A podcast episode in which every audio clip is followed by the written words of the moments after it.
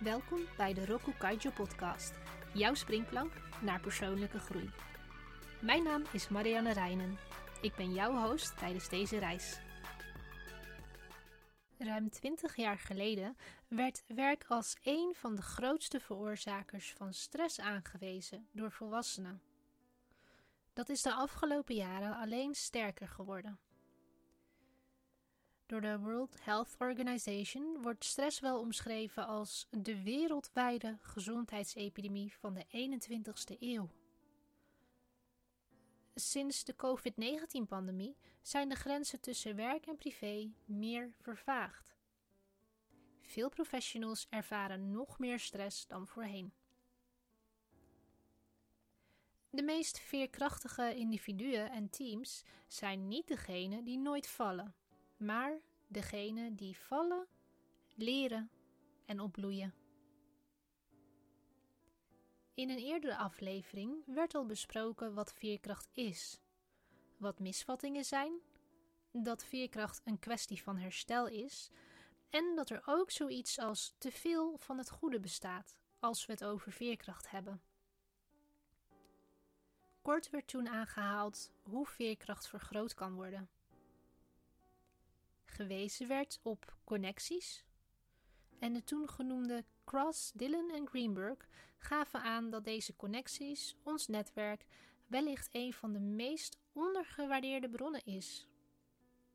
De mate van onze veerkracht hangt af van de mate van interactie met anderen. In deze aflevering zullen we nog twee praktische manieren bespreken om jouw veerkracht te vergroten op de werkvloer. 1. Verdeel het mentale gewicht. Wist je dat we elke seconde 11 miljoen stukjes informatie ontvangen? Tegelijkertijd kunnen onze hersenen effectief maar 40 stukjes informatie verwerken, volgens het Institute for Applied Positive Research. We kunnen dit op een praktische manier benaderen.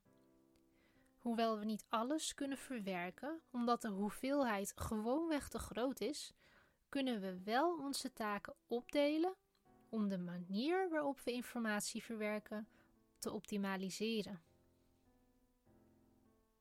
En denk goed na bij het opdelen van verschillende soorten werkactiviteiten. E-mailen is bijvoorbeeld heel anders dan vergaderen met collega's. Het is handig om je werk in stukjes te verdelen als je bedenkt dat het overschakelen van het ene type taak naar het andere het moeilijk maakt om afleiding te negeren en de productiviteit met maar liefst 40% vermindert. Volgens recent onderzoek gepubliceerd door de American Psychological Association. Met andere woorden, voor zover mogelijk vermijd contextwisselingen. Creëer vaste tijden op de dag om specifieke werkgerelateerde activiteiten te doen en niet andere.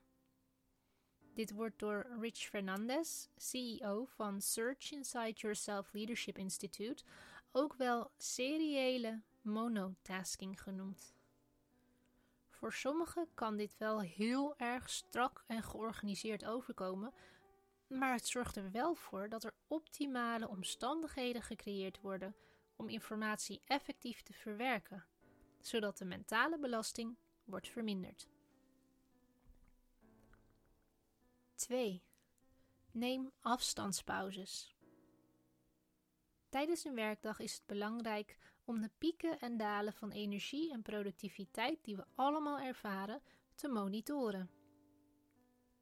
Mentale focus, helderheid en energiecycli duren doorgaans 90 tot 120 minuten.